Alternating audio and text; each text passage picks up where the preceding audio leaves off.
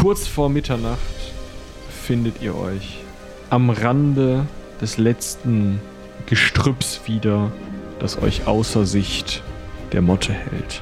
Gleich wird Falke das Haus entzünden und dann werdet ihr versuchen, bis zum Hintereingang zu kommen, während Jolde die Motte halb umrundet, um sich dort dann zu verstecken.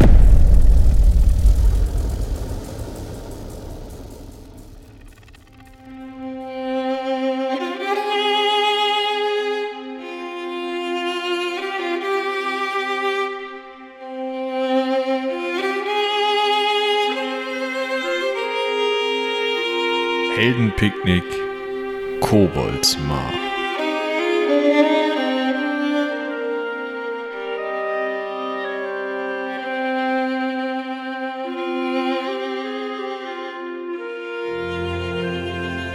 Nur noch wenige Minuten bis Mitternacht. Ihr schaut in den Himmel und seht ah, immer mal den Mond zwischen den Wolken, die immer noch einen unangenehmen, leichten Regen verkünden. In relativ großer Entfernung ist Wetterleuchten zu sehen. Es könnte heute Nacht auch hier noch ein Gewitter geben. Mal schauen. Gleich wird Falke das Haus entzünden und das die aufsteigenden Flammen werden euer Signal sein, einzudringen in die Festung des Feindes oder die Motte von Quint, je nachdem, wie man das sehen möchte. Wieder hört ihr den merkwürdigen Schrei, der nicht ganz vogelartig klingt, aber in weiter Ferne. In einiger Entfernung seht ihr Flammen aufsteigen. Erst nur eine leichte Rauchwolke und dann brennt, wieder erwartend, dieses Haus am Steinbruch für euch fast hinter der Motte lichterloh. Und ihr seht, wie auf der Motte die Wächter direkt in Bewegung kommen. Feuer! Feuer! Ne, da vorne Feuer, also es ist richtig sofort Bewegung in den Leuten. Der erste rennt runter in die Motte, es werden Leute wach gemacht. Ähm, was tut ihr? Ja, das ja. ist unser Signal. Ich halte Regan nochmal an der Schulter fest, wenn er gerade losstürmen möchte. Herr Regan, ähm, vielleicht noch einen kleinen Hinweis. Wenn wir da gleich reingehen, kann es sein, dass unvorhergesehene Dinge passieren. Ihr und eure Männer einfach weiterlaufen. Wir bleiben nicht stehen dort unten. Und es wird nichts mitgenommen. Sonst, äh, also Boise kann erklären, warum. Das kann ich später erklären. Äh, sagen wir, es führt zu unerwünschten magischen Nebenwirkungen, die länger andauern. Das möchte hier keiner, oder? Schau so in die Runde zu den Umstehenden. Ich also bestimmt die Kopf. Runde aus Umstehenden besteht aus äh, Schlangenfuß und Jolde. Ja. Und Jolde nickt nur feste. Und naja, also die wird eh draußen bleiben. Insofern. Und Schlangenfuß, wie, wie reagiert der? Der nickt einmal knapp. Okay. Okay. Gut. Schön, dass ihr mit solchen relevanten Informationen so kurz vorm, Ein vorm Einsatz kommt, aber ich bin gespannt. Ja, damit das nicht vergessen wird.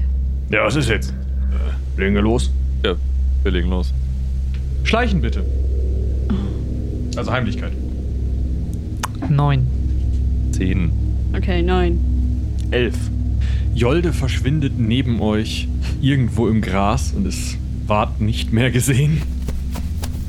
Ihr könnt nur hoffen, dass sie auch an der Motte ankommt. Sehen werdet ihr sie nicht. Und Schlangenfuß schleicht in ähnlicher Manier wie ihr, leise, ein bisschen schmatzend auf dem Boden, der ja einfach aus feuchtem Gras besteht, neben euch her. Ihr kommt aber zumindest ohne dass von oben aus der Motte Rufe zu hören sind, dass da jemand sei. Also wahrscheinlich unentdeckt am Eingang hinten an der Motte an. Und steht jetzt dort vor dieser, diesem kleinen, eingelassenen Bogen, hinter dem eine Obsidianplatte fest das, was ihr wisst, dass es ein Eingang ist, verschließt. Ähm, ja, ihr kennt euch aus, geht einer von euch vor. Ja, ich äh, dränge mich mal so ein bisschen vorbei und äh, lege eine Hand auf die Tür und ja, versuche das äh, Eingangswort so leise zu flüstern, dass keiner von den anderen es hören kann. Ja, du flüsterst das Eingangswort und vor dir öffnet sich die Tür. Der Obsidianblock fährt zur Seite und vor euch eröffnet sich ein kleiner, gedrungener Raum. Auf der linken Seite steht noch ein zerbrochener Tisch geradeaus, ein Durchgang. Auf der rechten Seite ein Durchgang und ähm, na, ihr wisst ja, wo es lang geht. Ja, äh, ich denke, ich bin. ich bin die Erste, ähm, weil ich ja also die Tür geöffnet habe. Und deswegen gehe ich dann mal vor und relativ zügig da lang und suche unterwegs. Ähm, wir brauchten noch ein Seil, ne? Um da das Loch hochzukommen. Oder haben wir das hängen lassen beim letzten Mal? Das haben wir hängen lassen, weil Beusel und ich ja schon geflohen sind aus der Motte mit dem Seil. Sehr geschickt von uns. Als hätten wir damals schon gewusst, dass wir nochmal wiederkommen. Ähm, ja, da gehe ich mal hin. Ähm, ja, und ich bedeute den anderen so, mir zu folgen und hinterher zu gehen. Wir wollen ja hier nicht so viel Zeit verlieren und nicht so viele Anreize schaffen, irgendwas mitzunehmen. Für Ja, ich, äh, nochmal. Ich, ich wollte meinen, ich würde mich schon neugierig umgucken, was mir denn, äh, vor was ich gewarnt wurde. Du bist nicht ganz sicher, ob du dich jetzt in einem Grab oder einer Wohnung befindest, weil es eben, also auf jeden Fall lange verlassen, aber es gibt einen Tisch, auf dem Tisch stehen, also der Tisch, der hat zwei Beine verloren, das heißt, der steht sehr schräg und ähm, alles rutscht runter. Am Boden des Tisches oder am Fuß des Tisches stehen oder sind zerschlagene Krüge, in denen bestimmt mal irgendwas drin war. Es stehen auf dem Tisch noch so Krüge, die nicht ganz runtergerutscht sind. Mm, Auf der rechten Seite ist ein Bereich, der naja, so aussieht, wie man vielleicht heute in einem Bauernhaus noch eine Stallung abtrennen würde oder so. Wenn du da reinspringst, siehst du Skelette, also skelettierte ähm, Tierüberreste auf dem Boden, geradeaus, da wo jetzt auch ähm, ja, drauf zulauft erstmal, siehst du auf der linken Seite ähm, ein, eine Bahre, auf der auch ein Skelett liegt, das sehr, sehr fein mit Gold ausgestattet ist. Und auf der rechten Seite stehen einige große Truhen. Aurelia schlägt sich aber direkt nach rechts in diesen Stallbereich scheinbar, um dann ja doch in die Kopfwand dieses äh, Bereiches zu gehen und dort in eine in einen Höhlenraum. Also jetzt seid ihr in einem Raum, der mit Holz ausgekleidet ist und Aurelia nimmt halt ein bisschen Holz zur Seite und tritt durch in einen wirklich ausgehöhlten Raum, der gegraben ist, also der eben nicht mehr mit Holzplatten ähm, abgestützt ist. Und da hängt ein Seil runter. Okay. Also das müsst ihr mir bei Gelegenheit auf jeden Fall nochmal ein bisschen detaillierter erklären. Seid ihr euch sicher, dass wir nichts mitnehmen sollen? Ja, sehr sicher. Ähm, also wenn alles gut läuft, dann haben wir noch genug Gelegenheit, hier nochmal hinzugehen. Äh, ja, wenn es schlecht läuft, dann äh, reden wir da nicht mehr weiter drüber. Ich ähm, packe mal das Seil und ich glaube, ich bin die Kleinste aus der Runde, ne? Also auch wahrscheinlich die leichteste, keine Ahnung. Ähm, Kleinste sicher.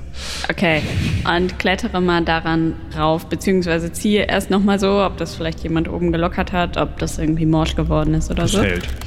Super. Ähm, ja, dann kletter ich mal und versuche möglichst lautlos oben aus dem Loch zu kraxeln. Ja, dann nochmal schleichen. Nee, sechs. Du kletterst das Seil hinauf und leider beim Klettern scheppert irgendwas von den Werkzeugen, die du so am Gürtel hast. Irgendwas klappert, du haust leicht gegen den Boden, durch den du jetzt durchkletterst und stehst aber im dunklen hinteren Bereich der Gruft. Ihr erinnert euch, oben war ja eine Geheimtür in der Gruft, auf deren Rückseite ihr jetzt seid, die dann runter in diesen Grabbereich, also hinter der Geheimtür war gegraben worden, um in diesen Grabbereich zu kommen. Und oben steht Aurelia jetzt und in einer völliger Dunkelheit und hört leises Flüstern Von hinter der Geheimtür. von hinter der Geheimtür. Okay, ich ähm, überlege noch kurz, ob ich eine Fackel habe, aber ähm, ja, lass das dann und versuche das Flüstern zu verstehen. Und ja, guck nochmal so runter in das Loch. Weißt du, also kann ich die anderen sehen? Wahrscheinlich nicht, oder? Also es ist finsterst dort. Ihr habt noch ganz, also in diesem Bereich, wo ihr das Seil gefunden habt, habt ihr ganz leicht den Schein des Mondes aus dem äh, von außen, aber ähm, also du hast wegen deiner Dämmerungssicht das Seil gefunden, sonst. Okay, ähm, ja, ich äh, knie mich nochmal so neben das Loch und zieh mal so ganz leicht an dem Seil, um den anderen zu bedeuten, dass ich jetzt oben bin. Versuche aber keine Geräusche zu machen. Ja, ich würde es mal als nächster versuchen, das Seil zu erklimmen. Also du siehst das Seil. Gerade so, es bewegt sich leicht. Ja, und ich höre es ja wahrscheinlich auch so ein bisschen. Also das, die Bewegung ja. des Seils. Ja, so ein bisschen. Mach doch mal eine Heimlichkeitsprobe, wenn du da auch leise hoch möchtest. Elf tatsächlich. Aurelia ist etwas überrascht, als Beuse neben ihr steht, ohne dass sie mitbekommen hat, dass er das Seil hochgeklettert ist. Ich ja, ich würde das nächstes probieren. Wobei ich überlege, ich gucke mir so Quint an und denke mir so, hm, vielleicht helfe ich ihm erst noch so ein bisschen. Er sieht nicht aus, als wäre der wahnsinnig gut in heimlichen Seil hochklettern. Ja, dann äh, versuche ich als nächster. Ja, ich habe eine 2 gewürfelt und äh, bin damit bei 3. Also ich habe ja, hab ja vorher gesagt, dass ich ihm helfen würde. Also ich würde versuchen, ihm so, so, zu helfen, dass er sich vielleicht noch bis auf meine Schultern stellen kann. Dann können die anderen ihm vielleicht mit der Hand noch durchs Loch helfen. Also. Ja, ich habe 13. Gut, das heißt, er bekommt zwei Punkte dazu, ist damit bei 6, richtig? Es klappert, na, nicht ähnlich, aber an den gleichen Stellen wie bei Aurelia, als er sich durch das kleine Loch, äh, durch das das Seil hängt, hochzieht. Schlangenfuß klopft Rigan leicht auf die Schulter, ein Signal für ich gehe als letzter. Achso, ich dachte, ich dachte sowas bewirft mich. Ich mache mir in Gedanken eine Notiz. Ja, äh, nö, ich, ich will jetzt als nächster hochgehen. Also soll ich auch nochmal selber würfeln oder war das jetzt quasi in der Probe gerade Bitte selber würfeln, ja. Ah, okay. Du machst dir in Gedanken eine Notiz. Ja, ich ähm, möchte bei Zeiten das Loch größer machen. Hast ja Blödsinn hier. Eine 7. Ja, auch du klapperst tatsächlich. Also da war auf jeden Fall was Leichtes zu hören. Hinter euch ist Schlangenfuß sehr behende und auch er steht jetzt mit euch dichtestens gedrängt. Ihr berührt euch alle, um nicht durch das Loch zu fallen in dieser finsteren Stelle hinter der Geheimtür. Hören wir das Flüstern auch? Ja. Und es hat auch nicht gestoppt, als wir alle da hochgescheppert sind? Nein, das ist äh, eine einzelne Person, die leise aber nicht, also nicht um nicht gehört zu werden, sondern einfach, weil sie, weil sie diesen Flüsternklang scheinbar haben will. Also sie spricht zwar leiser, weil es halt Flüstern ist, aber sie murmelt, flüstert halt einfach irgendetwas, was für euch gerade durch die Tür völlig unverständlich ist. Ähm, ich Beusel, ist das eigentlich ein Messer in eurer Hose oder freut ihr euch, mich zu sehen? Bitte lasst eure verkleinen oder ferkelischen Fantasien wo sie hingehören. Was könnt ihr in eurem Wald machen, aber wir sind hier auf einer geheimen Mission. Das ist quasi ein Spezialauftrag. Ich lege mal die Hand äh, an mein Ohr, um den anderen zu bedeuten, dass sie lauschen sollen, was dann da vielleicht geflüstert wird. Und versuche möglichst leise im Dunkeln, ähm, aber es ist ja ein leerer Raum, Richtung dieses mini kleinen Spaltes zu gehen, den wir gelassen haben an der äh, Geheimtür. Wir hatten da, glaube ich, was zwischengesteckt, damit die nicht ganz zufällt. Ähm, und da will ich dann nochmal lauschen, ob ich hören kann, wer dahinter ist, was da gesagt wird, wie viele Personen das sind, sowas. Dann Sinnenschärfe. Neun. Das ist für dich völlig unverständlich. Also es ist gewissbar, es ist wahrscheinlich eine Frau oder ein Kind und es wispert. Also ich kann Ist es denn eine Person oder sind es mehrere? Dann können wir sie auf jeden Fall überwältigen, wenn es nur eine ist. Ja, aber wir müssen leise sein dabei. Und ich weiß nicht mehr, ob diese Tür Geräusche macht. Hm. Ja, aber wir werden es versuchen wieder müssen. um, oder? ja, genau. Wie, wie schnell kriegen wir diese Tür denn wohl auf? Ähm, wir haben ja im Vorfeld nochmal darüber gesprochen, wie das denn nochmal genau war mit dieser Türe. In welche Richtung die aufgeht, wo man nochmal drücken musste und so. Da wir das ja gedanklich einmal durchgespielt haben. Ähm, und deswegen hoffe ich, dass wir uns alle irgendwie so an der Tür positionieren, dass wir die mit so einem gleichmäßigen Schub aufbekommen und dabei möglichst wenig Geräusch machen. Also, wer kann am besten hier im Dunkeln sehen? Diese Person sollte sich vielleicht als erstes auf unseren vermeintlichen Gegner stürzen, damit wir gleich da nicht in ein Riesenchaos ausbrechen und noch irgendwer rumbrüllt oder sowas. Und ich denke, das wäre Aurelia. Ähm, ich nehme meinen Knüppel mal zur Hand. Der macht nämlich am wenigsten Geräusche. Und versuche mich so hinzustellen, dass ich als erstes durch den Spalt gehen kann. Das heißt, wir helfen dir, die Tür aufzudrücken. Und du machst das, was du am besten kannst. Feste zuhauen. Genau. Okay, auf drei. Ja. Eins, zwei, drei. Die Tür öffnet sich und ihr alle, ganz besonders Aurelia und Schlangenfuß, seid geblendet davon, dass hier Kohlebecken stehen. Es ist zu hell. Im ersten Moment könnt ihr gar nicht richtig sehen, was, was hier stattfindet. Und müsst euch erst kurz dran gewöhnen. Also ihr seht erstmal nur Licht, einen Raum mit den vier Sarkophagen, von denen euch erzählt wurde, beziehungsweise die ihr schon kennt. Und in der Mitte des Raumes ist oh, im Hellen schwer zu erkennen, genau zwischen den beiden Kohlebecken ein, ein Schemen, eine Person.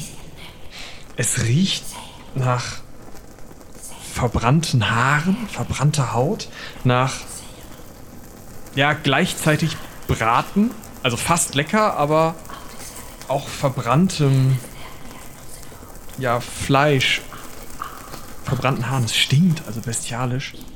Und als die Tür auf ganz offen ist, ist das, was ihr als erstes zwischen diesen Kohlebecken wegseht, sind zwei gelb leuchtende Augen, die euch noch heller als die Kohlebecken anstrahlen.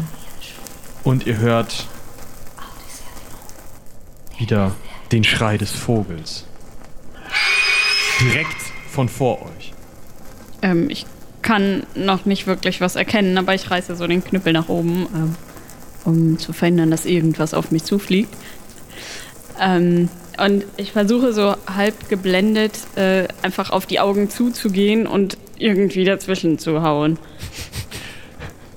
Ja, die Augen sind in dem Schemen. Das heißt, also der steht zwischen diesen beiden äh, Kohlebecken. In dem Moment, in dem ihr die Tür ganz offen ist und die Augen euch anschauen, hört das Flüstern auf. Und du darfst einen Nahkampfangriff machen. Wie, wie weit sind die denn weg? Also in Nahkampfdistanz. Okay, Zwei Schritte. Also das ist Lauf, Lauf, Schrei. Nein, ich versuche das Ganze ohne Schreien, möglichst lautlos, obwohl ich immer noch nicht so viel erkennen kann. Zwölf. Du gehst auf das Monster, den Schemen, das, was zwischen diesen Kohlebecken steht, zu, willst zuschlagen und schneller als du es gedacht hättest, weichen die Augen aus. Und wieder ist dieser Schrei zu hören. Als wäre dieser unmenschliche Vogel hier mitten im Raum. Langsam gewöhnt ihr euch, gerade die, die gerade nicht so viel gesehen haben, an diese Helligkeit. Initiative. Zehn. Zwölf. 13. 15. Schlangenfuß 12. Aurelia hat tatsächlich den ersten Zug. Du darfst nochmal zuhauen oder was möchtest du tun mit diesem Monster mit den Augen? Du hast immer noch eine Erschwernis um zwei. Ähm, tut das Monster irgendwas? Ich bin etwas verwirrt wegen dieses Vogelgeschrei. Es ist ausgewichen, hat geschrien. Okay. Ähm, ich mache so einen halben Schritt zurück und äh, versuche leise, aber irgendwie doch ruhig ähm, mit dem Wesen, mit den Augen zu reden und sage, ganz ruhig. Wir wollen dir nichts tun eigentlich. Es ist ein Lachen zu hören, so ein etwas fieses, hohes. Hi. Wer bist du? Das antwortet jetzt nicht in dem Ja, Sinne. heißt du. Quint dran. Äh, ich möchte mich gerne noch mal ganz kurz im Raum orientieren. Ja. Äh, da stehen Kohlebecken rum. Ist der Ausgang versperrt? Nö. Okay, und steht da sonst noch irgendetwas? Du meintest ja, es riecht auch so ein bisschen eklig beziehungsweise merkwürdig. Vier Sarkophage, einer davon ist offen. Und die Kohlebecken rauchen ungut. Ähm, sehe ich, was in dem offenen Sarkophag ist von hier aus? Kann ich da Ist reingucken? verschattet. Also, auch für dich ist es noch zu hell, deine Augen gewöhnen sich gerade noch. Ja gut, dann ähm, möchte ich gerne erstmal einen Ausfallschritt zur Seite machen, damit wir nicht alle hintereinander stehen sozusagen und äh, ziehe direkt mein Schwert und gehe in so eine Angriffsposition, greife aber dieses, was auch immer es ist, noch nicht an, sondern würde auch erstmal versuchen, Kontakt aufzunehmen. Ähm, was ist das hier? Auch da, also es lacht. Und dann setze ich noch ein, Flirik, bist du das? Hinterher. Keine Antwort. Ja, ich tue es meinem Dienstherren gleich, ziehe mein Schwert und stürme aus der Tür raus, würde aber doch dann, da ich ja mitbekommen habe, was wie die Reaktion auf die beiden Kontaktversuche war, direkt zum Angriff übergehen, wenn ich die Aktion noch frei habe in meinem Zug. Ja, doch, du kannst es versuchen. Also irgendwie gegen zu rennen, gegen zu hauen, drauf zu hauen. Ähm, dies würde ich dann aggressiv tun. Mhm. Das ist eine 17. Wie viel Schaden machst du? Und also die, das Schwert macht drei Schaden. Wieder ist der unmenschliche Schrei zu hören, noch ein wenig wütender als vorher. Was tut Schlangenfuß, Digga? Ja, aber habe ich irgendwie das Gefühl durch meinen, also ich treffe, nehme ich an, und verursache auch Schaden, äh, habe Ja. ich irgendwie das Gefühl, dass ich das Wesen verletzt habe oder habe ich irgendwie... Du bist sogar sehr sicher, dass du etwas Menschliches verletzt hast. Ah, okay. Ähm, Langfuß würde sich vermutlich äh, hinter dem Gegner versuchen zu positionieren. Er würde quasi seine Runde erst nutzen, um sich äh, optimal zu positionieren und dann in der nächsten Runde angreifen. Also versuchen den Gegner zu umrunden. Er muss also schleichen, um den Gegner zu umrunden und dabei nicht gesehen zu werden, um halt, damit der Gegner sich nicht in Verteidigungsposition so stellen kann, dass er euch alle kontrollieren kann. Dann würde Schlangenfuß es heimlich versuchen. Okay. Ja, dann bitte eine Heimlichkeitsprobe. Ähm, ich würde mal sagen, der hat so, Soll ich für ihn würfeln? puh, was können wir denn mal haben? Sieben Punkte in Heimlichkeit, also insgesamt. Oh, elf habe ich schon gewürfelt. Achso, du hast für dich gewürfelt. Ja, aber äh, Schlangenfuß so, hat ein bisschen mehr Punkte, deswegen hat er sieben Punkte, das heißt, du bist bei 13. Oh, ja. Schlangenfuß schleicht also durch den Raum. Für euch schwer zu sehen. Und nun ist, schält sich auch immer mehr heraus, es ist eine Frau in langem Gewand mit langen schwarzen Haaren, die ihr wir ins Gesicht hängen, unter denen diese unglaublich leuchtenden gelben Augen herauskommen. Ihr seht, sie ist unbewaffnet, hat aber extrem lange Fingernägel, die so krallenartig nach vorne gebogen sind. Und sie stößt tatsächlich diese unmenschlichen Schreie aus. Und mit einem weiteren dieser Schreie hockt sie sich hin und springt wie ein Frosch ab und fliegt den gesamten Türgang rauf. Und ihr seht die Augen ganz oben am obersten Ende der Tür. Also, es ist ja so, ein, so eine Treppe, die runtergeht. Und sie ist halt einfach diesen gesamten Gang hochgesprungen. Irgendwie ist sie, ist sie blutet die wenigstens? Die, das gesamte Gewand so, äh, besteht aus hängenden Dingen, die alle möglichen verschiedenen Farben haben. Wahrscheinlich ja. Ich meine, Aber ob man auf halt dem Boden, wo sie an, an dem Punkt irgendwie eine kleine Pfütze sieht oder was weiß ich, weil. Also wenn du den Raum später durchsuchst, ganz in Ruhe, mag es sein, dass du sowas rausfinden kannst. Jetzt Okay. gerade bist du im Kampf. Ja, ich wollte halt nur für mich rausfinden, ob ich der schon ordentlich was eine mitgezimmert habe, ob das oder ob das nur so ein ich habe sie Weißt du nicht. keine Ahnung, äh, ich habe ihr den kleinen Finger angeritzt. Weißt du nicht. Das Okay. kannst du im Moment nicht sehen. Aber sie ist Richtung Ausgang jetzt. Sie ist Richtung Ausgang gesprungen und sie hat. Also sie steht mit dem Rücken direkt an der Tür. Ist sie zu, die Tür? Ja, die ist zu. Ähm, äh, nochmal kurz für mich, wie viele Feuer waren da? Oder Zwei Kohlebecken. Rigan ist dran. Ja, ich würde auch meine Waffe ziehen und versuchen anzugreifen, ähnlich wie Bossel das getan hat. Du bist acht Stufen von ihr weg, du musst erstmal hinrennen. Und Ja, es ja, ist ein klar. Gang, wo eine Person hinter der anderen steht. Also du rennst hin. Ja, ich nahm jetzt an, dass meine Ausgangsposition zum Beginn der Kampfrunde nicht so unterschiedlich von der von Bossel war. Nö, aber sie ist ja jetzt weggesprungen. Deswegen ist das. Achso, okay, ja, okay. Ja, sie ist mit so einem Dann- Sprung weggesprungen. Du rennst ihr hinterher. Ihr, ihr anderen könnt in dem Gang nur hintereinander herlaufen. Es geht nicht anders. Und in dem Moment, als Rigan gerade oben an der Tür ankommen will, sie hat natürlich die Zeit genutzt, reißt die Tür auf, geht durch und in der Tür steht Feuer. Direkt riesig, als würde der gesamte, also als wäre Feuerball an der Stelle. Es ist einfach eine Wand aus Feuer, die dir Rigan auch mit voller Hitze entgegenschlägt. Als sie die Tür öffnet, hört ihr wieder den Schrei. Also ich versuche mich natürlich äh, abzuwenden. Ja, du wendest dich ab, ihr, ihr spürt alle die Hitze und im Moment steht ihr vor einer brennenden Wand, die den Eingang versperrt. Das war's wohl mit Heimlichkeit. Ich äh, laufe mal schnell in der Krypta umher und äh, versuche A, mich von diesem Feuerball ein bisschen in Sicherheit zu bringen, beziehungsweise weg von der Tür zu gehen. Und B, möchte ich mir gerne nochmal diesen offenen Sarg dabei anschauen. Ja, ähm, ihr geht ein paar Schritte zurück. Ihr merkt, okay, es ist einfach wirklich, als würde da eine, eine brennende Wand in der.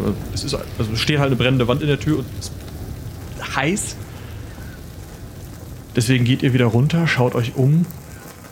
Auch von den Kohlebecken geht eine gewisse Hitze aus, aber das ist eigentlich eher angenehm. Und als du in den offenen Sarg schaust, siehst du, dass dort eine mumifizierte Leiche drin ist, wie du es eigentlich erwarten würdest, in prachtvollen Gewändern, deren Brustkorb aber aufgerissen ist. Und ja, da wurde drin rumgewühlt. Und jetzt, wo du die Zeit und die Ruhe hast, siehst du, dass auf dem Kohlebecken ja so graue hm, irgendwie ja so so ledrige Dinge langsam vor sich hin verschwurbeln. Beusel währenddessen sieht, ja, es ist Blut auf den Boden getropft. Yay. Äh, Ich glaube, wir müssen jetzt hier irgendwie schnell was tun, damit nicht alle von der brennenden Hütte wieder zurückkommen. Was haltet ihr davon, wenn wir diesen offenen und offensichtlich zerstörten Sarkophag nutzen, um die Feuerwand oben zu äh, ja, testen? Ähm, und vielleicht macht die dann oberhalb so ein Loch, dass wir da drüber rausklettern können. Also Loch an dem Feuer meine ich, weil das geht ja immer nach oben so. Manchmal habe ich die Idee oder das Gefühl, dass du Gedanken lesen kannst, Aurelia. Das war, genau mein Vorschlag. Äh, Rigan, alles okay? Ich gucke so rüber, ob der Kollege noch dampft oder ob er irgendwie äh, Blasen im Gesicht hat. Ja, ich schüttel mich ein bisschen. Also nicht mal rot. Okay. Okay, also Augenbrauen sind auch noch da. Und dann würde ich Ja. vorschlagen, kurz entschlossen, fasst doch alle mal bitte mit an, damit wir diesen Sarkophagdeckel hier transportieren können, weil den Sarkophag selbst kriegen wir, glaube ich, dann nicht hoch. Ist der denn ganz, der Sarkophagdeckel? Ja, der ist ganz. Okay. Äh, und können wir das Kohlebecken, wo die äh, ledrigen Dinge drin sind, noch umstoßen? Irgendwie habe ich das Gefühl, dass das komisch ist. Und es riecht ja auch seltsam. Tu dir keinen Zwang an. Okay, aber so, dass da nichts weiter anfängt zu brennen. Das ist ein Steinraum. Okay, gut. Dann ähm, versuche ich mir nicht die Hände dabei zu verbrennen und danach können wir den Sack machen. Gut, um den Sargdeckel zu fünf zu tragen, müsst ihr auf insgesamt 20 Punkte in Körper kommen. Ich habe M7. einen Lauf, 13. Ich hab 20. Ich habe eine 3. Schlangenfuß packt gar nicht erst mit an, während ihr die Beusel so mit einer Hand. So. Ach, der ist ja leicht. in diesen Gang tragt und merkt, oh, es ist gar nicht so leicht. Ihr müsst euch nebeneinander her diese Treppe hochquetschen und könnt halt, also ihr könnt, der Sargdeckel ist halt vielleicht 20 Zentimeter schmaler als diese Treppe. Das heißt, ihr müsst echt gucken, dass ihr euch da irgendwie aneinander vorbei diesen Sargdeckel neben euch her oder ihr müsstet ihn halt an einem unteren Ende zu viert tragen und könnt dann nicht mehr die Treppe hoch. Also es ist Hey, ja können wir den nicht, wenn der so ist, also hochkant, aber quer? Also ich, ah, Wir sind ja nicht Äh. von gestern, ne? eben, also da, das sieht man ja, dass das nicht passt. Ja. Wir werden das schon so getragen haben, dass wir da auch nebenher gehen können und ja, dass wir wenn ihr ihn Bauch hochkant einziehen. tragt, dann tragt ihr ihn hochkant bis zum Feuer und dann? Ja, dann müssen wir den oben halt drehen. Da wird ja niemand daneben stehen im Feuer. Ne, eben, das ist das Problem. Hä? Wie willst du ihn denn ins Feuer kriegen? Ja, so von hinten. Mit der langen Seite vor, voran. Ja, also genau. dann können wir den ja so wie so eine ich. Planke auf dem Boden einfach flöpp und dann schnell drüber. Okay, also ihr legt den auf den Boden, dann steigen zwei von euch über diesen Deckel wieder runter und dann schiebt ihr ihn rauf. Oder wollt ihr euch Nein. mit dem Deckel durchs Feuer schieben? Man muss den jetzt ja nicht an allen vier Ecken anfassen, sondern man kann den jetzt ja auch, ja, also wir sind ja alle, ähm, haben ja alle Muckis. Dementsprechend können wir den ja auch ein bisschen weiter in der Mitte, also zwei hinten, zwei etwas in der Mitte, sodass der vorne ein bisschen rausragt. Und dann drehen wir den kurz vorm Feuer und dann gucken wir, halten wir mal die vordere Seite so ein bisschen ins Feuer rein, während wir den schon quasi flach an den, an den also nicht mehr hochkant, sondern flach tragen und gucken mal, ob der das Feuer, was offensichtlich irgendwie auf magische Art und Weise von unten nach oben lodert, blockiert und eine Passage offen lässt. Und wenn dem so ist, dann können wir den ja auf den Boden liegen und vielleicht sogar noch ein bisschen nach vorne schieben. Ja, aber ihr könnt, wenn ihr ihn flach tragt, nicht daneben stehen. Sekunde, die Du Tür. willst sagen, dass wir dicker als 10 cm sind? Ja, Ähm, aber, also es ist eine Treppe und direkt oben, gerade davor, ist eine Tür. genau. Okay, ja, gut, dann würden wir im Zweifel halt den Deckel auf den Boden legen und von unten hochschieben. Ja. Ihr tragt ihn zur Tür und schiebt mit einem lauten, kratzenden Geräusch von Stein auf Stein den Deckel nach oben zur Tür, wo ihr, als der Deckel das Feuer berührt, seht, da ist gar kein Feuer. Äh, Sehr amüsant, wirklich sehr amüsant. Äh, gut, äh, wie dem auch sei, ich würde vorausgehen und in den Innenhof treten. Aber heißt es Ich ist halte- jetzt wieder dunkel? Naja, draußen ist halt wieder Sternenlicht. ich halte Beusel mal am Arm zurück. Warte, da draußen sind doch jetzt Wachen unterwegs. Und spähe erstmal an ihm vorbei nach draußen in den Hof. Du spähst auf den Innenhof und du siehst, wie sich dort ein Tumult bil- gebildet hat, auf der anderen Seite des Innenhofes, von Leuten, die schon Eimer in der Hand haben und gerade kommandiert werden in eine Richtung von einer Frau, die in recht schwerer Rüstung auf einem kleinen Absatz steht. Und mich du noch siehst mal eben- nichts mehr von diesem Monster. Für mich noch mal eben zur Orientierung. Wir sind, wir kommen aus dem Gebäude, was auf der Karte zur Linken vom Herrenhaus ist, ne? Genau, da das mit dem schwarzen Dach. Genau. Okay. okay. Und gegenüber vom Brunnen, da ähm, an, diesem, an dieser Kreuzung, da sammelt sich eine kleine Menge von Leuten, die alle schon mit Wasser gefüllte Eimer in der Hand haben. Und ja, werden in eine Richtung kommandiert. Aber die machen jetzt nicht den Eindruck, als dass sie Kratzen gehört hätten oder Feuer gesehen oder Vogelgeschrei. Bisher nicht, nein. Dann sollten wir so, also alles dafür tun, dass das so bleibt.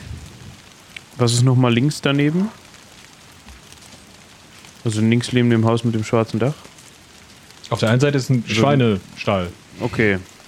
Ja, da wollte ich jetzt nicht unbedingt reinklettern, aber Aber vielleicht können wir uns da verstecken. dahinter vielleicht.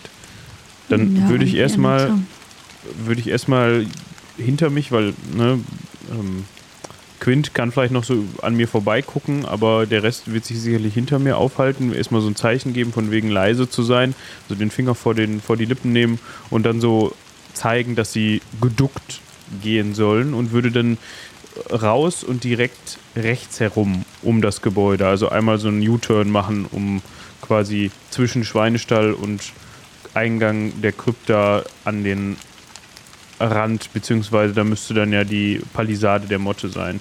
Da steht ja auch noch so ein Bäumchen, glaube ich. Ja. Genau, da möchtet ihr hin. Alles klar. Ihr geht geduckt los und gerade als die in der Mitte, Mitte befindliche Aurelia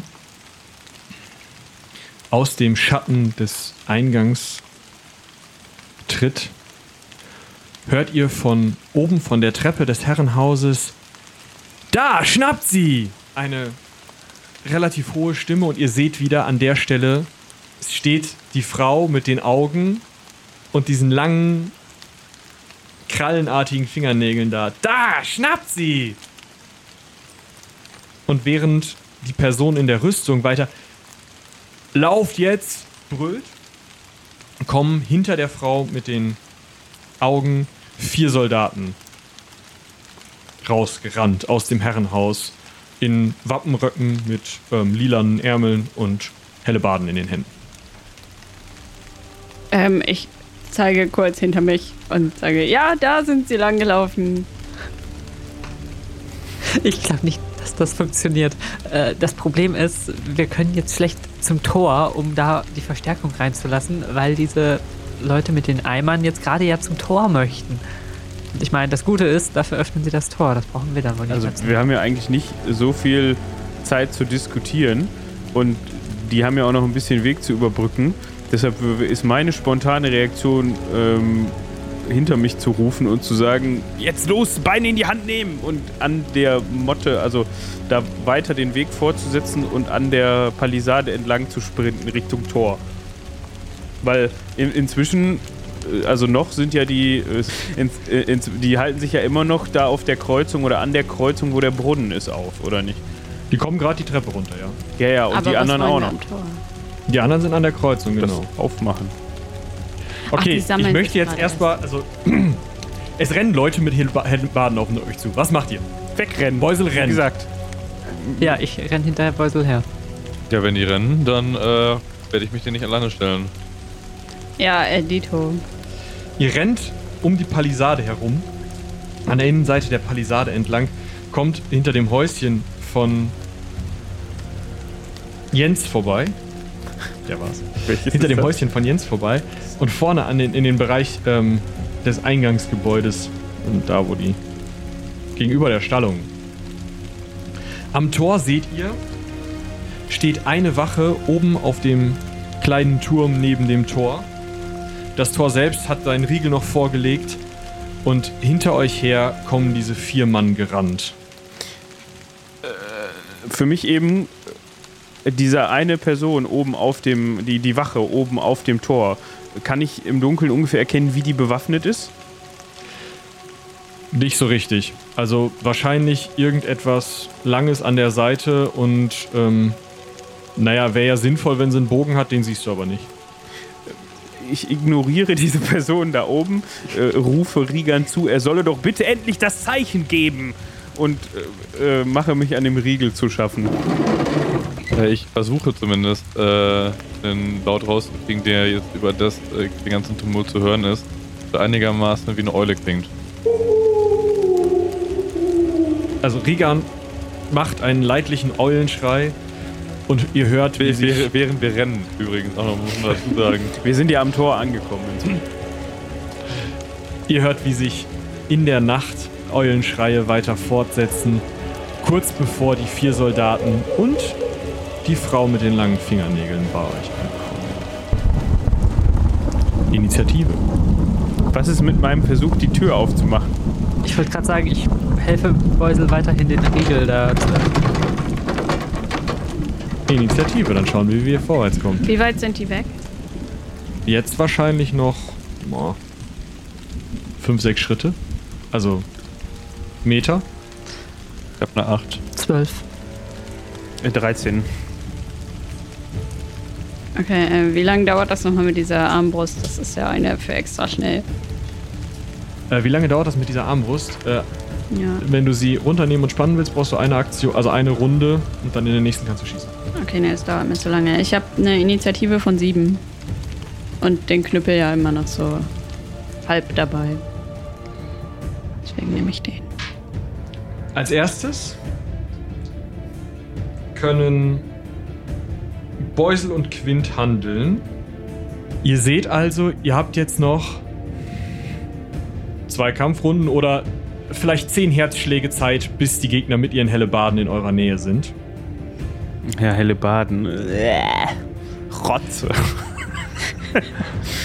Ihr, also Beusel zumindest, macht sich am Tor zu schaffen. Was ist das denn für ein Riegel, den ich da vor mir Das sehe? ist einfach ein Brett, was in zwei Haken hinter dem Tor hängt, so wie man das kennt.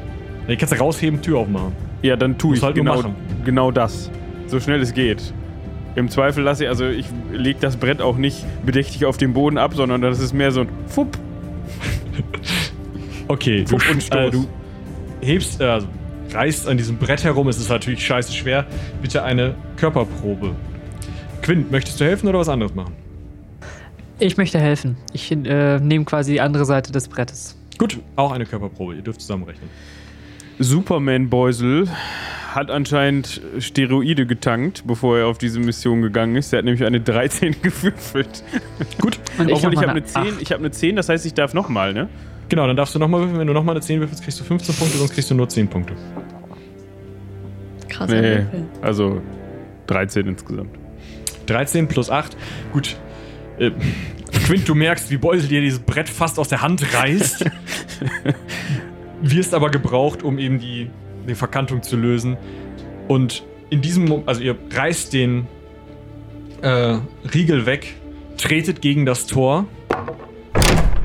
Und jetzt ist als nächstes Schlangenfuß dran. Ja, Schlangenfuß wird sich, glaube ich, kampfbereit machen. Da gibt irgendwie. Hm. Ja. Nö, der wird Also sich einfach gibt- wappnen. Es gibt Das diesen äh, Turm rechts von euch, auf dem wohl noch einer steht. Aber ansonsten gibt es da nicht viel Deckung auch. Der wird sich wappnen, okay. Ja. Als nächstes Rigan. Äh, ich würde versuchen, noch einen Pfeil zu schießen. Gut, du reißt, also du bist ja wahrscheinlich mit gespanntem Bogen unterwegs gewesen. Das heißt, du reißt den hoch, möchtest schießen. Einmal Fernkampf. Das erste Mal, bitte. dass ich schieße, ne? 16. Welchen Schaden macht dein Bogen? Äh, 2. Gut. Du triffst den ersten der Hellebardiere in der Schulter. Es, ja, er schreit auf. Irgendwas, du hörst es, irgendwas an diesem Rüstpanzer, auch noch etwas Metallen klingt. Stolpert einen Schritt zurück und wird etwas später ankommen. Aber er läuft noch weiter. Aurelia.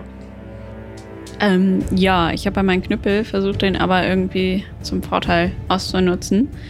Und würde mich mal versuchen, ein bisschen kleiner zu machen. Und dann so in Kniehöhe rumzuknüppeln. Okay, du duckst dich und gehst in Kampfeshaltung. Ja, vielleicht komme ich denen noch ein Stückchen entgegen. Ähm, ja, zum einen, weil die ja Waffen für eine andere Distanzklasse haben. Und damit ich die so im vollen Lauf noch so wegknüppeln kann. Zwölf. Du rennst auf. Möchtest du auf den, den Rigan getroffen hat, los oder auf den anderen? Einer, der zuerst kommt. Den, der zuerst kommt, okay. Du rennst auf den Typen los. Er sieht dich und rammt seinen Hellebardenfuß in den Boden, sodass du dagegen knüppelst. Gerade so. Du hast ihn aber aufgehalten. Das heißt, du stehst jetzt ein bisschen weiter vorne als die anderen und kämpfst jetzt schon gegen den ersten Hellebardier. Als nächstes ist Beusel dran. Ja, das, das Tor scheint inzwischen geöffnet, nehme ich Das an. schwingt gerade auf, ja. Ist gerade Okay, so dabei. dementsprechend würde ich mich mit gezücktem Schwert auf dem Fuß umdrehen und den ersten attackieren, der sich mir bietet, quasi. Ja. Gut, du bist also kampfbereit. Quint?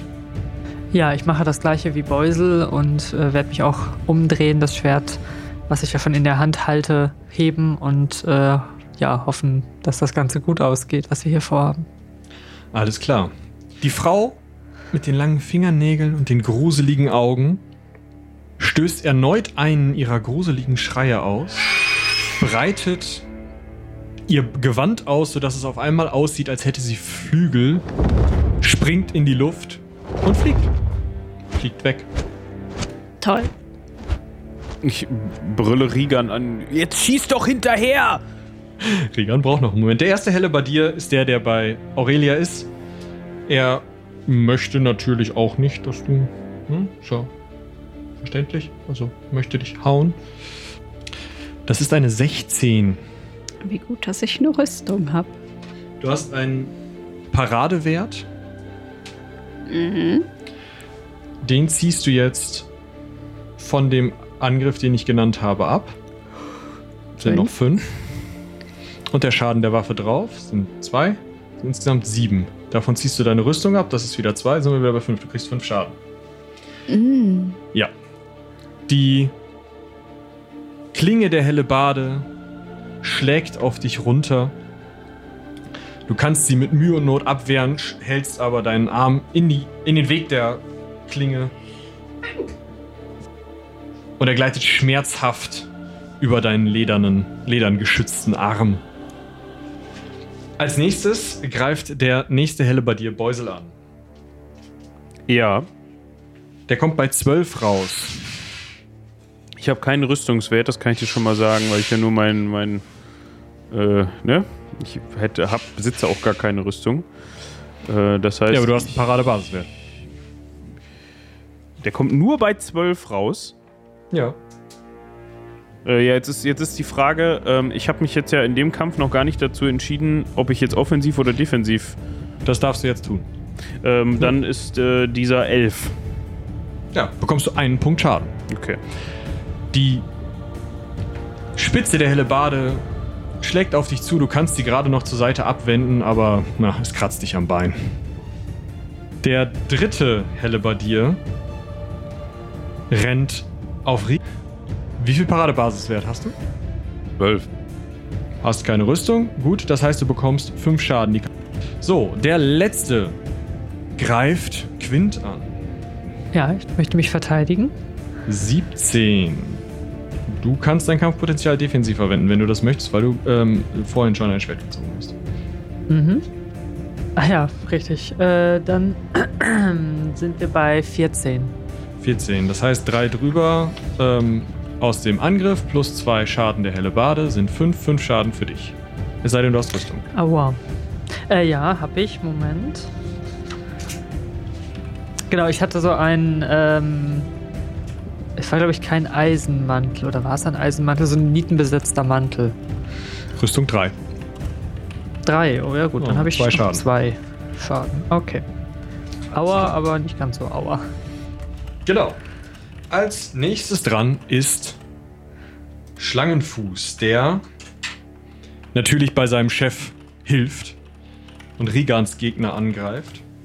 Er rammt ihm seinen Dolch tatsächlich in den Oberschenkel und Rigans Gegner schreit laut auf.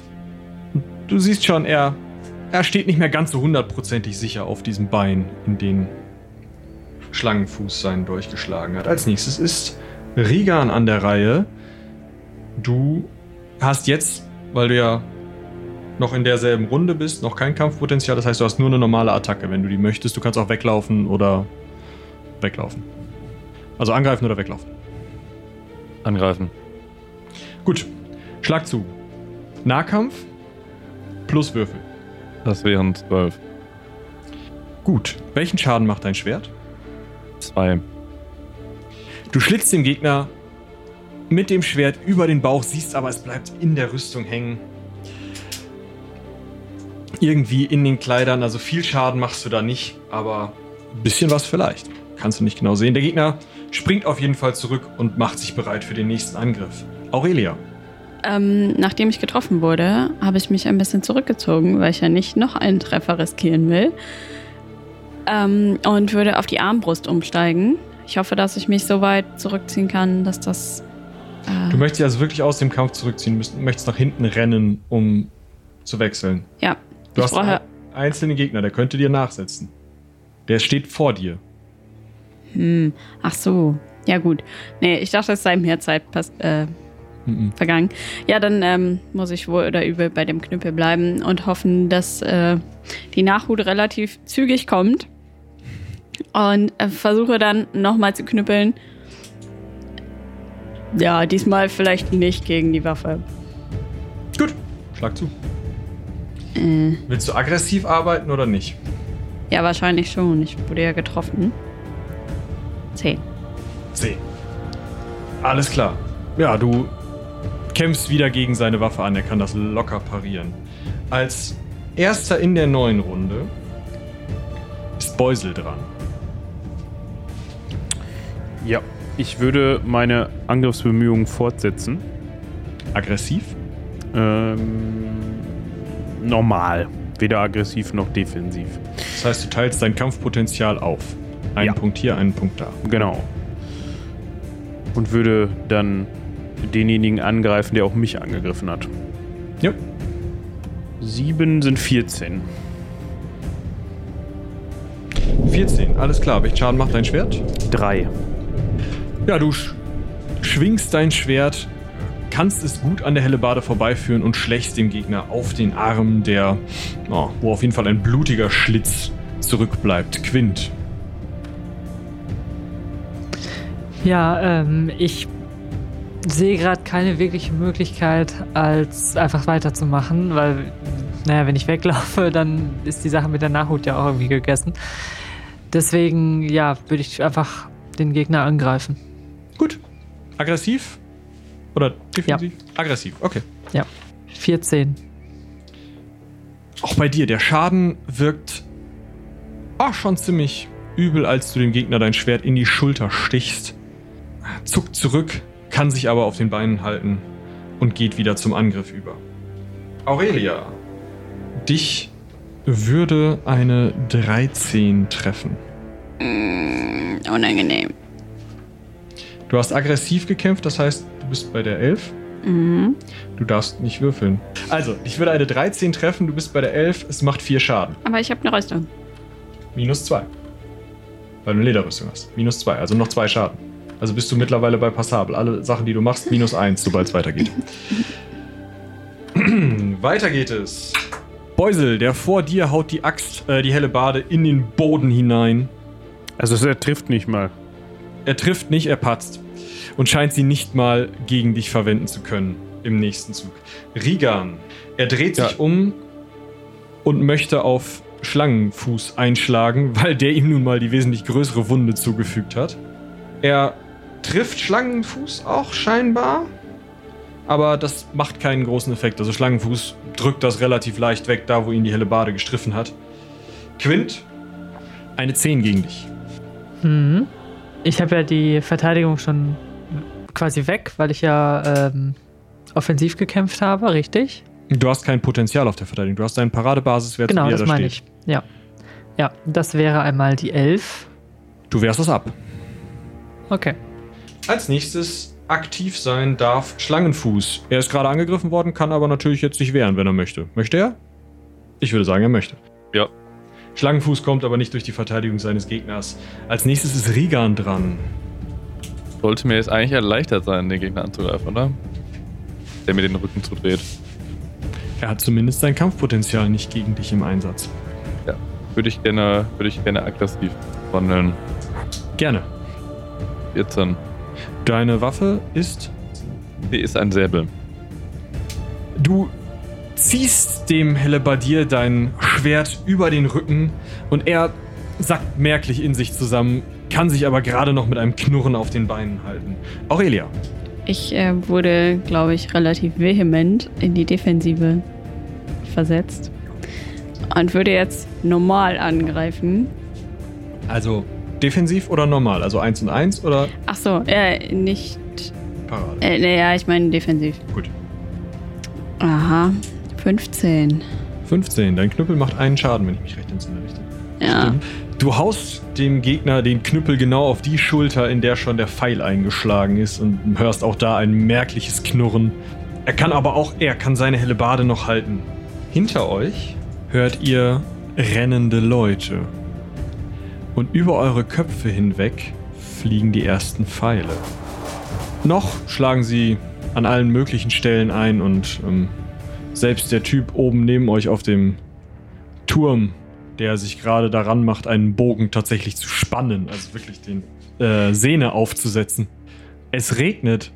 Also, er äh, ist gerade dabei, diese zu spannen. Auch der wird nicht getroffen, aber es kann nicht mehr lange dauern, bis die Freunde von Rigan da sind. Ihr hört aber auch, dass auf der anderen Seite des Platzes die Eimer schon längst fallen gelassen worden sind und die Leute sich auch da bereit machen. Beziehungsweise gerade langsam aus ihren Häusern zurückkommen und ihre Waffen geholt haben, nachdem sie ja eigentlich löschen gehen wollten. Das, das waren aber alles Soldaten, oder? Ähm, Nö, das waren alle möglichen Leute hier. Das Okay. die ganze Belegschaft des, ähm, der Motte. Da war auch wahrscheinlich der Vogt dabei, ihr habt es noch nicht mitbekommen. Das ging ja fix. Das wäre nämlich noch eine Frage. Konnten wir irgendwie erkennen, ob da bekannte Gesichter dabei waren oder ging das alles zu schnell? Das ging an der Stelle zu schnell. Also, ihr habt von hinten eine Person in der Rüstung gesehen, alles andere Hm. äh, ging eher zu schnell. Ja, dann also hoffen. Die nächste Runde beginnt mit Beusel. ja, ich täte aggressiv umwandeln, weil der hat ja seine helle Bade mit Karacho Gerade in den Boden, gekloppt. Ja. gekloppt, genau. Äh, dann würde ich mit, äh, was sind dann 8, 16 angreifen. Plus, zwei, äh, plus drei für das Schwert, sind insgesamt 19, richtig? Ja. Du köpfst ihn mit einem sauberen Hieb. Hui. Okay. Okay. Was macht das mit der Okay. Kampfmoral der Gefährten? Also seiner Gefährten? Quint handelt de facto gleichzeitig, also bitte. Ja, ich greife wieder an. Gleiches Spiel wie gerade Ja. eben. Mit einer 18. Okay, ja, wie viel Schaden macht dein Schwert? Äh, 3. sind 21. Mit einem einfachen Hieb schlägst du die helle Bade zur Seite, aber das war nur eine Finte. Du haust dem Gegner deine Schulter in den Körper und rammst das Schwert hinterher, sodass du ihn am Boden festnagelst. Auch das wird der wahrscheinlich nicht überlebt haben. Seine beiden Kollegen, die schon schwer angeschlagen sind, werfen ihre helle Baden natürlich weg und gehen langsam humpelnde Schritte zurück, bevor sie sich umdrehen. Rigan und Aurelia, wollt ihr nachsetzen? Ich würde nochmal nach Ja. meinem Bogen greifen. Okay, du holst in Ruhe den Boden, äh, Bogen vom Boden, legst einen, äh, einen Pfeil auf die Sehne und hebst ihn langsam an. Währenddessen macht Aurelia was? Ja, ich will nochmal knüppeln. Das kann ja nicht sein hier. Gut, Außerdem sollen die keinen Nachschub holen. Nochmal so wie vorhin. bitte. Äh, 15. Kampfpotenzial, du warst ja defensiv, oder möchtest Ja. Ja, genau. Du haust ihm tatsächlich weglaufenderweise in den Rücken. Er strauchelt noch, also er läuft weg. Du haust ihm einfach, als er sich umdreht, gibst du ihm so einen mit. Er schmeißt die helle Bade weg und rennt. Mist. Ich wollte ihn noch aufhalten. Rigan, als du deinen Bogen hebst, schlägt ein Pfeil vor deinen Füßen ein. Der kommt von rechts von dir, da wo dieser Turm ist. Ich schieße trotzdem erst hinterher. Ich meine, der, der hat ja nicht getroffen. Du schießt trotzdem erst hinterher, lässt dich nicht aus der Ruhe bringen. Bitte, einen Fernkampfangriff. Das sind 17. Okay. Der Weglaufende bekommt einen Pfeil in den Rücken und landet vor der Haustür des Vogts im Dreck. Als du von deinem Bogen aufblickst und in die Richtung Herrenhaus schaust, siehst du, dass von dort aus jetzt mindestens noch ja, 15 Mann angerannt kommen, die alle mehr oder weniger gut bewaffnet sind. Teilweise sind es ja, Bauern mit Knüppeln. Teilweise sind es ähm, tatsächlich gerüstete Soldaten wie die Hellebardiere, die ihr gesehen habt, die eine Hellebarde oder ein Kurzschwert in der Hand haben. Und wer auch unter ihnen ist, sind einmal der Vogt, den die anderen jetzt erkennen, und eine ah, schon relativ alte Frau, die muss in ihren 50ern sein. Ähm, in einer gut angepassten Plattenrüstung, die allerdings nur so zwei, drei Schritte auf euch zugeht und nicht, ja, also nicht direkt ins Kampfgeschehen eingreifen will, scheinbar. Den Die fünf Leute töten, ne? niederknüppeln. Sind da ähm, Orks mit dabei? Da sind keine Orks mit dabei. Auch bisher nicht. Einfach, wir haben bisher nur Nein. gegen Menschen gekämpft, okay. Müssen wir den Vogt töten? Ja. Also mir, mir schwebt da sowas mit dem Hundezwinger vor oder so. Aber das können wir später diskutieren. Erstmal müssen wir ihn kriegen. Wie weit ist denn die befreundete Truppe hinter uns? Du schaust dich um, du siehst, sie rennen gerade den Hügel unten an. Also es kann nur noch, ja, vielleicht eine Minute oder so dauern. Von vorne kommen natürlich die Leute jetzt auf euch zugestürmt und wollen, also die wissen, die wollen das Tor zu haben. Mm, dementsprechend würde ich den anderen ein Zeichen geben, dass wir uns so weit zurückziehen, wie es geht, um so spät wie möglich und um so, also um die Zeit so weit wie möglich zu verkürzen, dass wir alleine, in Anführungsstrichen alleine gegen diese 15 Leute kämpfen müssen. Ähm, und dass wir möglichst das Tor aufhalten und verteidigen. Was ist denn eigentlich mit Schlangenfuß? Wo ist der denn inzwischen? Der andere ist ja weg, der, den wir angegriffen haben, zusammen ist er weggerannt, ne? Und den habe ich dann niedergestreckt. Genau. Was hat der denn vor? Der bleibt jetzt erstmal bei, bei mir und ich würde jetzt dem Plan der anderen folgen. Gut. Ihr zieht euch langsamen Schrittes zurück und die Gegner stürmen auf euch zu. Hinter euch hört ihr die Kampfschreie von Hammerkopf und den anderen. Und nun, ihr steht mitten in der Mitte dieses doch recht unsäglichen Gefechtes. Ich versuche, ich stehe ja immer noch neben Quint, nehme ich an, und versuche ihn so mit dem Ellenbogen anzustupsen und sage ihm, jetzt sag was! Los! Was soll ich denn sagen? Ja, das sind doch eigentlich deine Leute. Gib dich zu erkennen oder sowas. Äh, ich meine, ich kann mal äh, so mich quasi zwischen diese beiden herannahenden Fronten stellen, die Da Hände in beide. Richtungen ausstrecken und sagen, äh, stopp! Hört uns an! Also ein Stopp ist jetzt eher. Also zwei, drei, vier von den Leuten in der, in der anrennenden Menge werden so ein bisschen langsamer, weil sie stutzen. Aber von, also die, die Banditen, ähm, nee. Die Frage ja, ist hatte ich jetzt, mir fast gedacht. die Frage ist jetzt ja, erwischen uns die 15, bevor wir die Verstärkung von hinten kriegen? Oder können wir so weit zurückgehen, dass das noch hinhaut, dass wir mit denen die erste Reihe bilden können, quasi? Na, wahrscheinlich sind die da, wenn ihr die ersten Schläge abbekommt. Also, ihr seid die erste Reihe und die anderen kommen dann. Ja, gut. Dann auf geht's. Habe ich jetzt noch Zeit, auf die Armbrust umzusteigen? Wenn du das während der ganzen Zeit machst, ja. Ja. Der Knüppel ist mir ein bisschen zu heikel. Also ich würde es auch eher versuchen, mich äh, so zu positionieren, dass ich we- weiter mit dem Bogen schießen kann, statt mit dem Pferd zu kämpfen. Ach so, ja, es ist schön. dass, dass die also- beiden auf Fernkampf wechseln und erstmal in den Hintergrund gehen, während da 15 Leute auf jetzt drei Verbliebene zulaufen. Oder was macht Schlangenfuß? Macht er vielleicht einen Schlangenfuß? Der aus dem, Schlang, der aus dem Schlangenfuß, ja. Nee, ähm, ich sehe mich da ehrlich gesagt mehr mit Bogen. Wir können ja auch einfach erst in Richtung unserer, der Verstärkung gehen und nicht die Front bilden. Ja, aber dann machen die das Tor zu. Ah. Wir Hm. stehen ja wahrscheinlich so nah am Tor dran, wie es irgendwie geht, um noch drin Steht zu im sein. Tor drin wahrscheinlich. Ja. Geht denn das Tor nach innen oder nach außen auf? Eigentlich immer nach außen, oder? Ja. Ja, dann müssen wir halt so lange durchhalten, bis die da sind. Hilft nichts.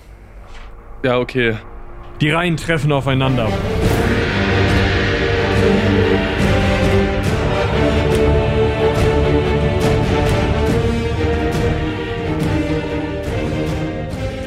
Das war's mit der siebten Folge unserer ersten Staffel von Kuckucksmar. Ich hoffe, es hat euch genauso gefallen wie uns und wie immer möchte ich Danke sagen hier am Ende der Folge. Vielen, vielen Dank an Kira dafür, dass sie den Schnitt übernommen hat. An Julian für die großartige Musik. An Julia, aufpassen, für die Hilfe bei der Vertonung und an Robin dafür, alles zusammenzubringen. Und natürlich vielen Dank fürs Zuhören an euch. Ganz, ganz, ganz besonders an diejenigen, die uns bei Patreon und Steady unterstützen. Ganz am Ende gibt es gerade für euch nochmal einen kleinen Hinweis, aber natürlich auch für alle, die sich für ein wenig Behind-the-Scenes-Material interessieren. Davor aber, wie üblich, die Namen all derer, die uns unterstützen. Vielen Dank Christian, Dennis, Michael, dem Raubfriesen, Eike, Fubar, Howard, Jakob, Mirko, Parmaschinken, Patarchus, Tutti, Alex, Morba Jenkins, Sebastian, Lukas, Pascal, Leonie, Ronald, Martina, Julian, Florian, Janina, Susanne, Thomas und natürlich Mirko von Steam Tinkerers Klönschnack. Und nun am Ende noch ein wenig Behind the Scenes, Meta, ich glaube, so weit rausgezoomt, wie wir es noch nie hatten, Talk. Und zwar sprechen wir über das System. Euch ist ja aufgefallen, dass wir ein wenig anders würfeln und das haben Robin, Dominik und ich euch mal erklärt. Hier ist ein kleiner Ausschnitt, den Rest findet ihr bei Patreon und Steady, wenn ihr uns unterstützt. Bis dahin oder bis zur nächsten Folge seien die Zwölfe mit euch.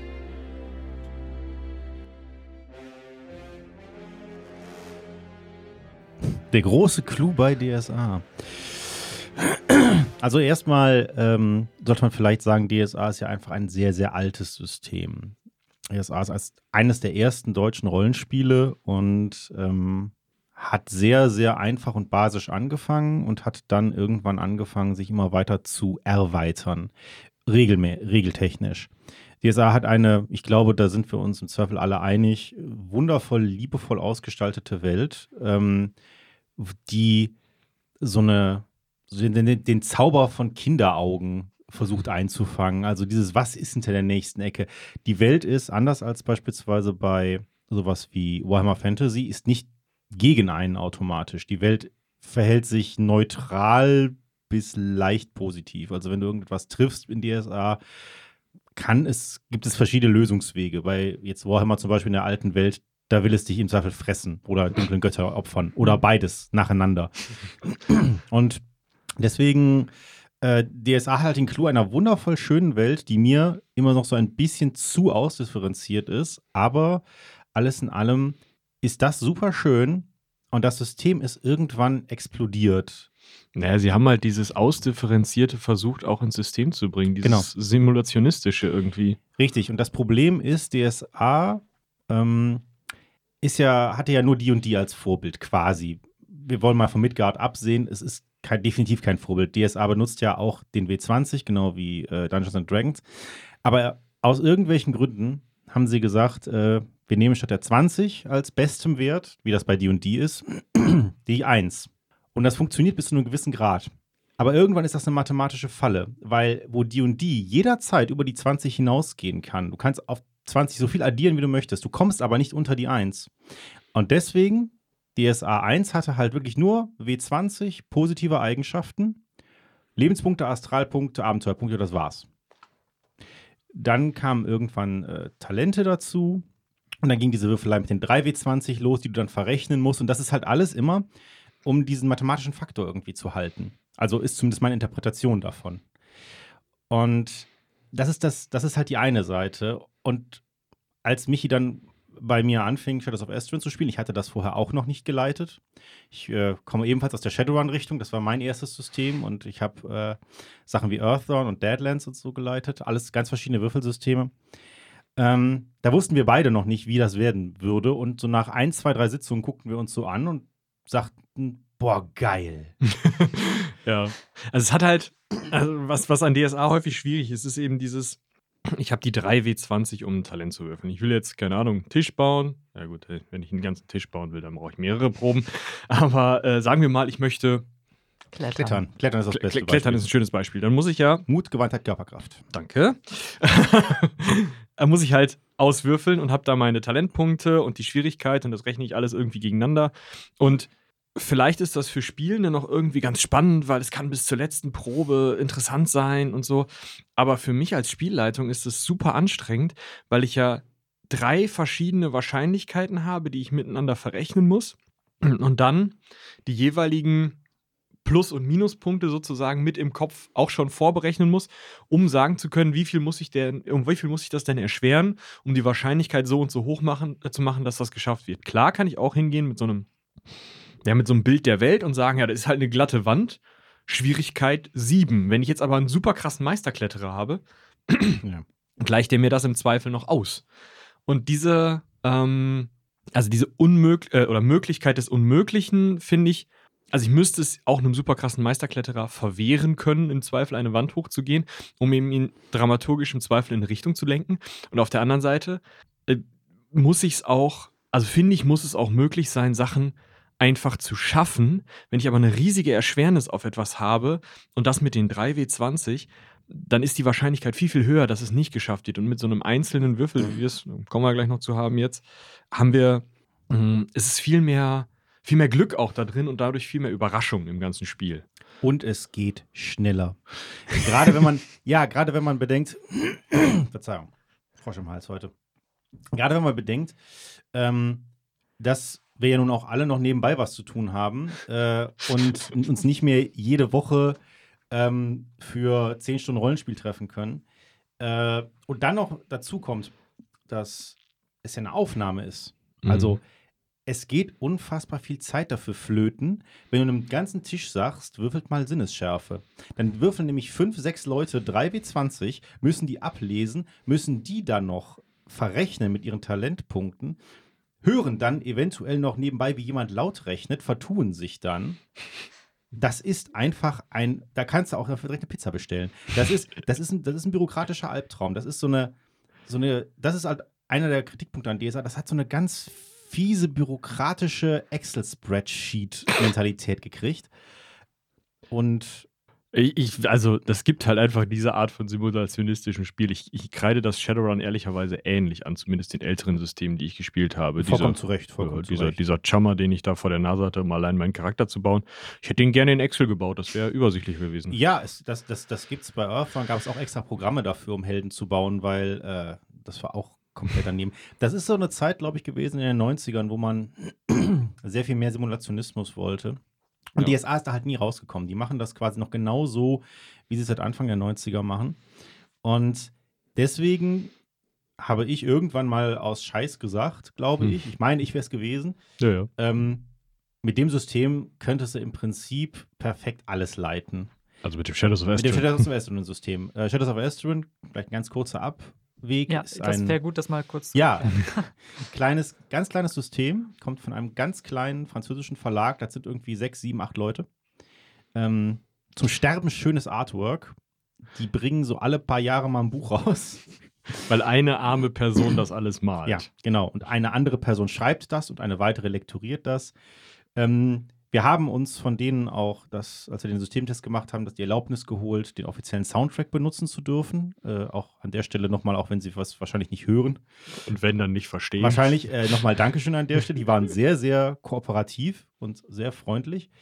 Ähm, und Shadows of Estrin versucht so ein bisschen Fantasy Cthulhu zu sein. Also es hat sehr viele Horroranleihen und Horrorsysteme bestechen meistens dadurch, dass sie sehr, sehr einfach gehalten sind. Gerade Call of Cthulhu ist das beste Beispiel. Das ist ein W100-System. Das gibt es auch irgendwie seit den 80ern. Das hat sich seit den 80ern nicht verändert, obwohl es in der neunten Auflage inzwischen vorliegt oder siebten. Und es ist in sich für das, was es erzählen will, ist es perfekt. Und das Gefühl hatten wir bei Astron halt auch sehr schnell, gerade weil die Kampfsituationen sehr schnell und sehr dreckig waren. Und ich sehe noch äh, einige Gesichter, auch im Systemtest, ich sehe noch Moritz Gesicht runterfallen, als äh, ich ihm, ähm, als er merkte, dass äh, das Ungetüm vor ihm gerade drei Punkte Schaden eingesteckt hatte von drei Leuten insgesamt. Und dann antwortete es und sein Hieb machte zehn. Und dann sah ich bei Moritz das Gesicht runterfallen und ich merkte, weil er aus einer DSA-Ecke kommt, verdammt, wir brauchen jetzt einen besseren Plan. Einfach draufhauen wird nicht reichen. Robin, du warst ja auch Mhm. dabei. Ähm, und aus diesem, diesen Erfahrungen haben wir dann gesagt, wollen wir das nicht einfach mal versuchen, DSA so zu konvertieren, dass Michi beim Leiten und die Gruppe beim Spielen sehr viel weniger Stress hat und so mehr Zeit zum Darstellen der Figuren und zum Erzählen der Geschichte bleibt. Das ist ja letztendlich das, warum man ähm, einen, einen Podcast hört.